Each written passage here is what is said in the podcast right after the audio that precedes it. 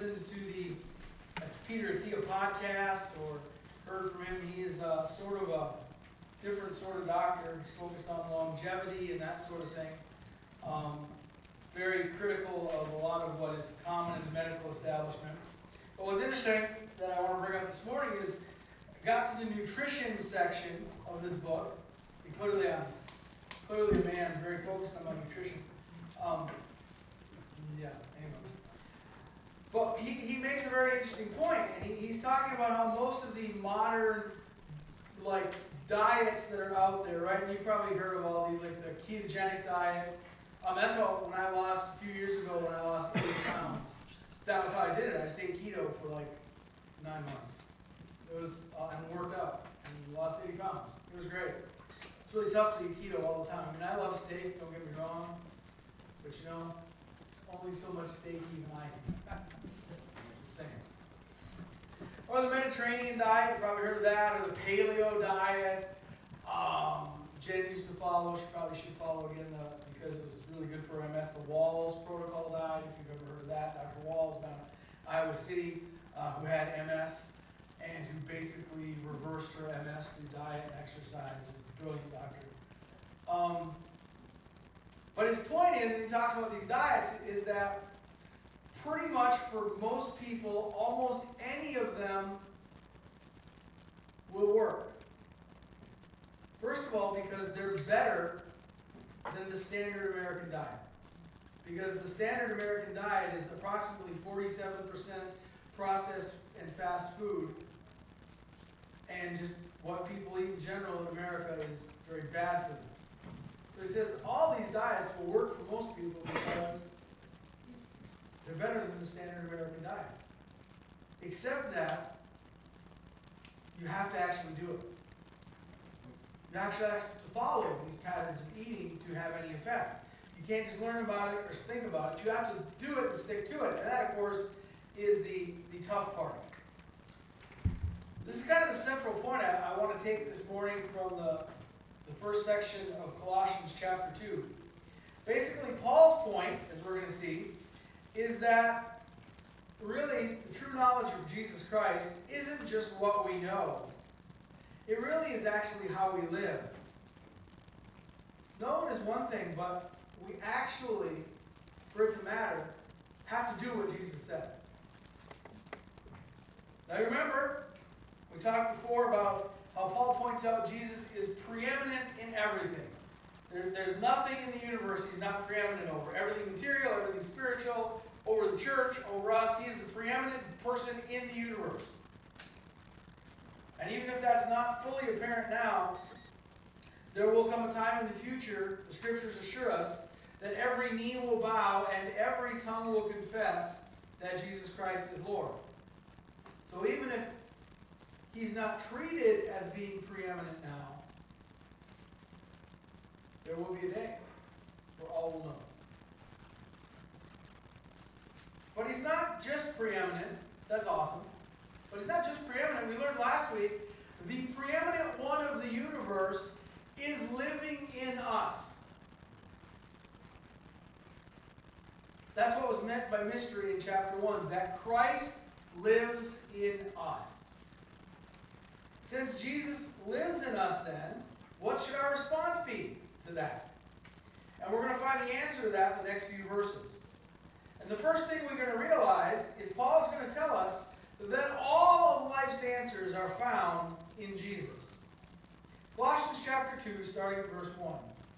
For I want you to know how great a struggle I have for you, and for those at Laodicea, and for all who have not seen me face to face, that their hearts may be encouraged, being knit together in love, to reach all the riches of full assurance of understanding and the knowledge of God's mystery, which is Christ, in whom are hidden all the treasures of wisdom and knowledge.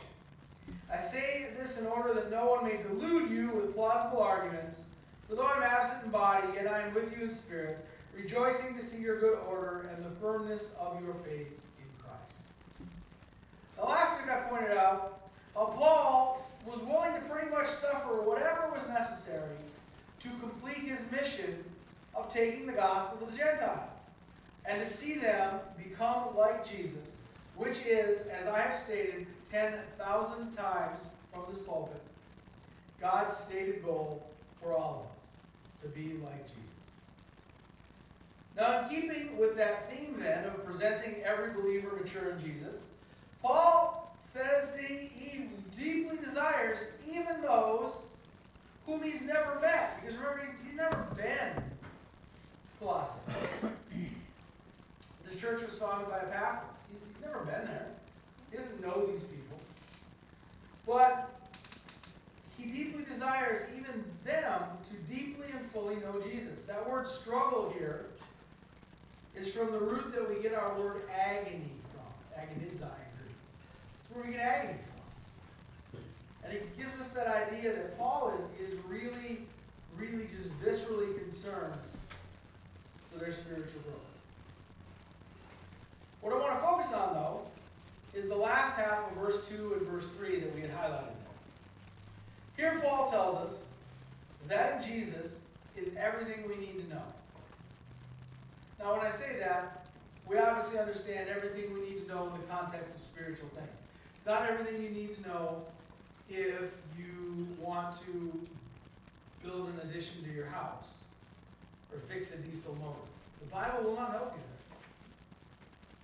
Although I can say that generally my involvement in all things mechanical results in me violating several commandments probably by the time of the project. But anyway. Sort of like playing golf. You will find out how sanctified you really are on the golf course. And it's disappointing for most of us. His choice of words is very careful here, as he wants to counter the rising popularity of what would become the early Christian heresy of Gnosticism.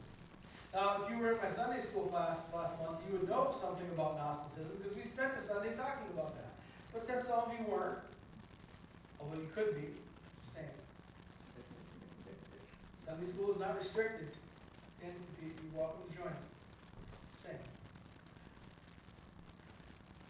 That was my semi-slightly not guilty sort of plug for Sunday school, John. How did I do? Good. Very good. Okay. Super. Right. So I don't want anybody to feel guilty. No.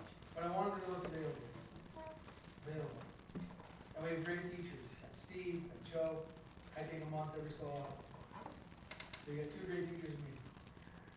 Uh, let me tell you a little bit about Gnosticism. It's from the, from the Greek word gnosis, which means knowledge.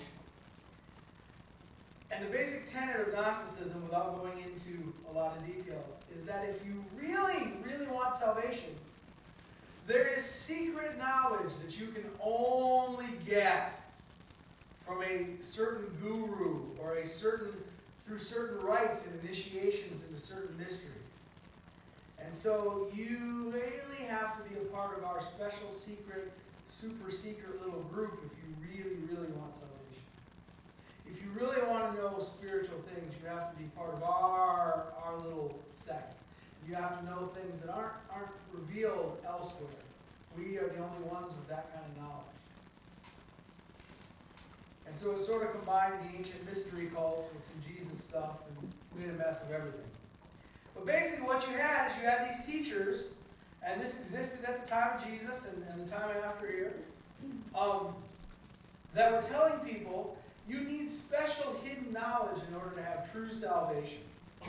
And so Paul uses their own language here to point out that all the spiritual knowledge anyone could ever need is in Christ. It is not in some mysterious rites or some special teacher or some book that you have to buy from Eckhart Tolle on Amazon for nineteen ninety-five dollars or anything like that. Oprah doesn't have it. I promise you. Well, I promise you Oprah doesn't have it. And so here in this section of Colossians, Christ himself is now the mystery, and in him is found everything we need to know.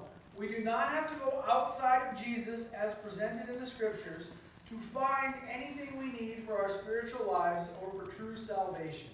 As I was reading that, the first go, as I was studying and reading that, I thought of my friend Bill Peters, from back in seminary. Well, and Bill used to say to people, look, I don't know what your problem is, but I bet Jesus is the solution somehow. So Paul here is using the Gnostics' own language to counter their arguments about needing special revelation. Because he's saying there is, Jesus is the revelation. He's all you need. You don't need something else. And we need to be careful of this because there's a lot of this sort of nonsense floating around these days. There's lots of naming of Jesus, but it's not the real Jesus. There, there's all sorts of made-up Jesus that's no Savior at all, using the same words and, and, and that we might use, but in ways that are not supported by the Scriptures. For example, I don't know if you've ever heard of this guy, uh, very, very famous guy named Richard Rohr. Anybody ever heard of Richard Rohr? He's a sort of, sort of Catholic scholar. I mean, I don't think the Catholics want much to do with him, to be honest. He talks about the cosmic Christ. You ever heard that? Cosmic Christ? It's the idea that Christ's Spirit is embedded in and makes up everything in the universe. And Jesus is really just the embodied version of the Spirit that we can fall in love and relate to. So, so really God is in everything in the universe. And Jesus is the personification of that so that we can fall in love with Him and relate to Him. I have another name for that. Maybe you've heard this word. Panentheism. You ever heard that word? That is the heresy that God, pan, all, and in, theism, God. That God is in everything. See, so Richard Rohr would tell you that in these beautiful flowers, which are from Jan Conrad's funeral, that God, the beauty in that God is in these flowers. Now, not that God made these flowers, because I don't think any of us would disagree that God created the, the blueprint for the flowers, right? Flowers are part of the creation, okay? I mean, I, I didn't make them, that's for sure. I can barely draw one on a piece of paper with a colored pencil. But Rohr would say God is actually in the flowers.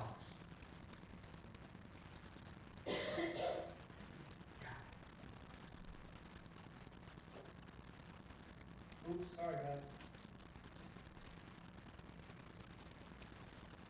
That's the cosmic Christ. That's panentheism.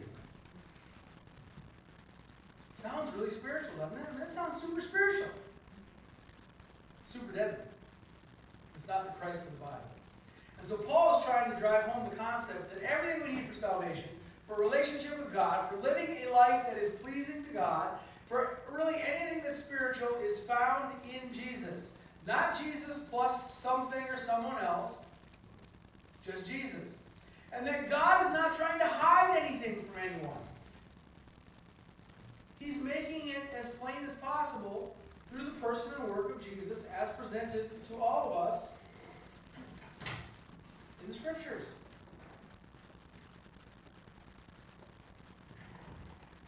He's not trying to hide anything. He's not trying to fool anybody.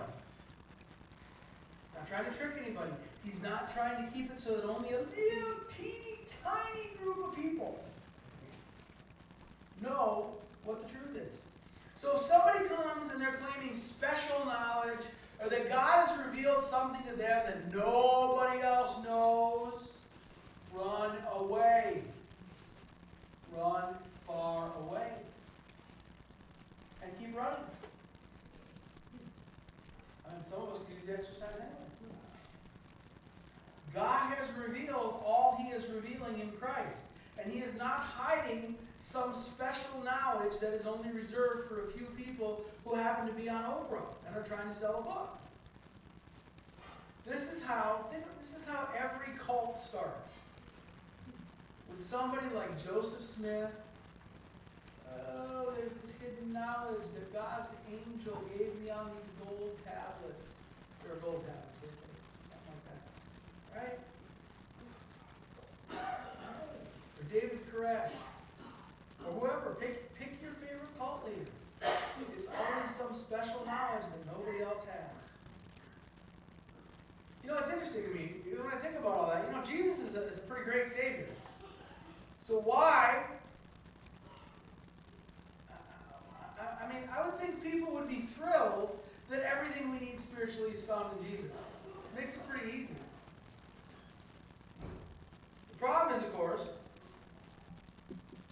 That in our sin and our selfishness, we want a Jesus who just does what we want and gives us what we want. We want the Jesus who is all health and wealth and that sort of thing. We want the Jesus who lets us do anything we want, whenever we want, however we want. Your way, right away, Burger King now. Problem is, that's not the real Jesus. The real Jesus calls us to all sorts of things we are not very interested in. Taking up our cross and denying ourselves. Loving our enemies. Putting others first and ourselves second. Just go read the Sermon on the Mount, and you'll get the idea. A lot of that stuff is not stuff that we really want to do. Now, Paul's going to drive this home in the next few verses, because he's going to point out that really that knowledge is nothing if that knowledge doesn't result in some action. Because truly knowing Jesus is living like him. Verses six and seven. Therefore, as you received Christ Jesus the Lord, so walk in him, rooted and built up in him and established in the faith, just as you were taught, abounding in thanksgiving. Now, whenever we see the word walk in this sort of context, the Bible is talking about how we live our daily lives. You can actually trace that metaphor through the scriptures. It originates in Exodus eighteen twenty, and you can find it all over the Psalms, right? Psalm one, in fact, starts with that, the very first verse, right? Don't walk in the counsel of the wicked. And it goes through the Psalms and the prophets, and it's picked up in the New Testament and goes all the way through the New Testament. And then the therefore connects us to the idea of everything that we need being in Christ. Since everything we need spiritually is in Jesus, and we've received Christ Jesus the Lord, then, therefore, we should live like him.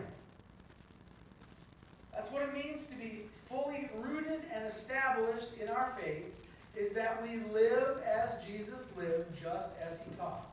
Okay, let's, let's work back through these verses backwards. First, we need to be taught correctly, right? He says, just as you were taught. That's the purpose of pastors and teachers in the church. It is not to fill your head with knowledge or make it so that you can win every argument, whether it's with people from some other church or against them, they're pagans out there. Not that, okay? I mean, not the purpose of our teaching. I, I have no desire. I'm not going to you know, go to somebody else's church and argue with them about the finer points of doctrine. That doesn't help anybody. So, don't have to go, you know, I don't, I don't think arguing with people who don't know Jesus does a whole lot for them. I mean, maybe gentle discourse, right? Don't mean you shouldn't stand for the truth, but I, I'm not sure getting in fights with people helps much. Never helps me. And I'm generally not inclined to listen to anybody that comes like at me like the preachers, you know, on college campuses. You're all gonna burn. No, bro, I ain't gonna help anybody. So I'm not gonna quote it here, but if you were to go to Ephesians chapter four and you were to read the first half of the chapter, you will note that the purpose of pastors and teachers is to help everyone achieve unity in the faith and become fully mature. And what else is fully mature if it is just not living like Jesus? And then, when we've been properly instructed, okay, so taught, instructed, then we're going to be established in the faith. Now, I like this word for established, because in the original it means to be built on a solid foundation. We know from the scriptures Jesus is both the foundation and, in fact, what we're building with, the building blocks of the building. So people who are established in the faith, who have been properly instructed and become solidly built on the foundation of Jesus, are going to live their lives like Jesus. In fact, it's exactly how Jesus ends the Sermon on the Mount that I talked about a few minutes ago. Look at Matthew seven, starting at verse twenty-four. It's the end of the Sermon on the Mount. Everyone then who hears these words of mine and does them. Now, what is he talking about? These words of mine. He's talking about Matthew chapters five through up to this point in seven, the Sermon on the Mount. It's all one long sermon, hence the name. Everyone who hears these words of mine and does them, does them, will be like a wise man who built his house on the rock. And the rain fell, and the floods came, and the winds blew and beat on that house. But it did not fall because it had been founded on the rock. And everyone who hears these words of mine and does not do them will be like a foolish man who built his house on the sand. And the rain fell, and the floods came, and the winds blew, and they beat against that house. And the beach house in Florida on the coast got sucked into the ocean from the hurricane. Oh, that's not exactly what it says. You get the idea. That's why we don't live in Florida. He's my mother-in-law all the time. We live in Florida. In hurricanes. If we hear the words of Jesus and we don't do anything with them, they're of little use to us.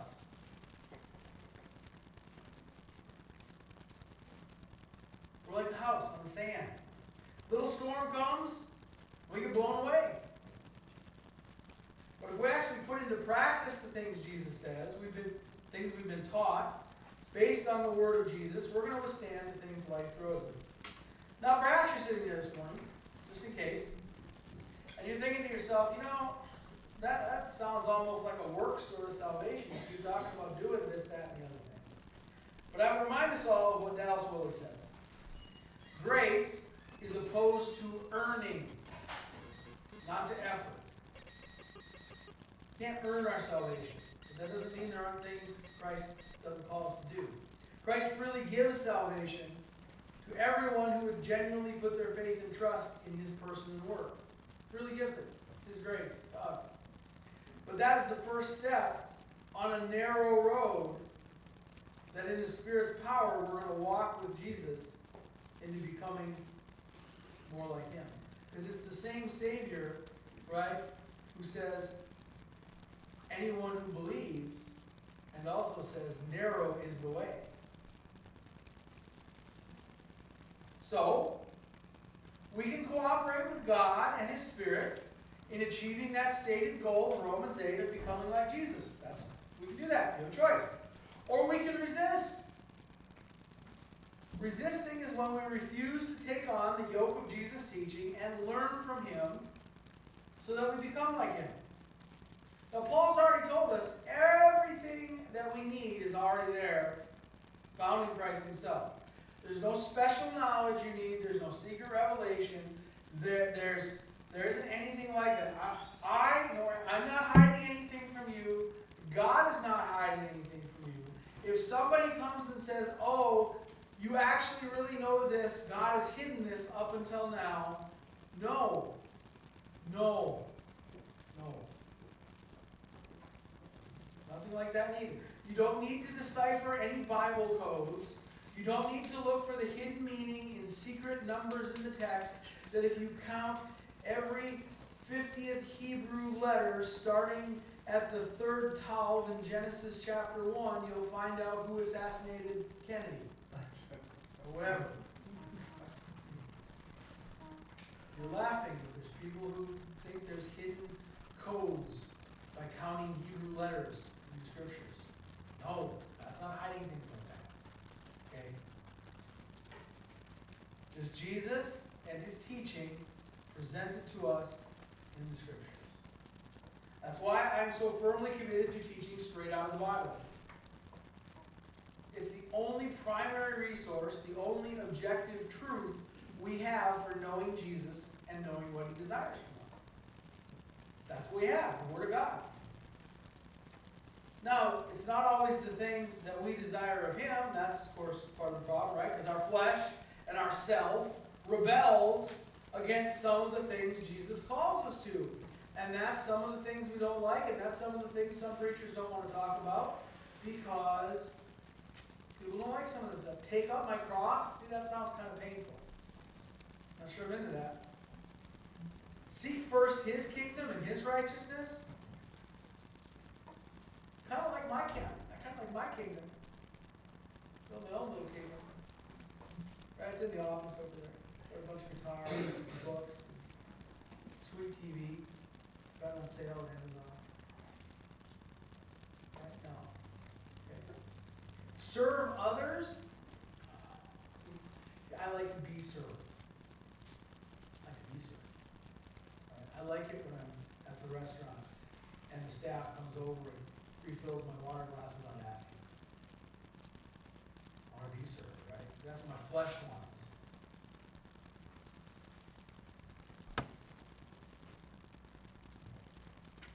Things like taking up our cross and seeking first his kingdom and serving others are the things that not only please our Lord, but that also help to make us more like him. And nothing is going to be more rewarding, I promise you, than being more like Jesus. So we really got a choice. And I think that's, that's the thing. So the thing I want you to take home from here is you have a choice. We can cooperate with Jesus, who is living in us. Right, because that's what we said last week. Jesus living in us. We can cooperate with Jesus living in us and become more like Jesus. Or we can resist Jesus living in us and not become more like him. There is no secret knowledge. There is no silver bullet. There's nothing like that to help you grow in Christ. There's nothing, there's no weird little magic trick that I can give you that is going to help you grow spiritually. There is no fancy internet headline, seven secrets to grow in Jesus, and number five is going to shock you. No. Nothing like that. It is a lifetime commitment of apprenticing to Jesus to become like him through learning and applying his word. There you go. That's as secret as it's going to be. Father, we are so grateful this morning to have your word, both the written word, which is the scriptures, but more importantly, even the living word, that is Jesus, our Lord and Savior. And you're not hiding anything from us. In Jesus is everything we need.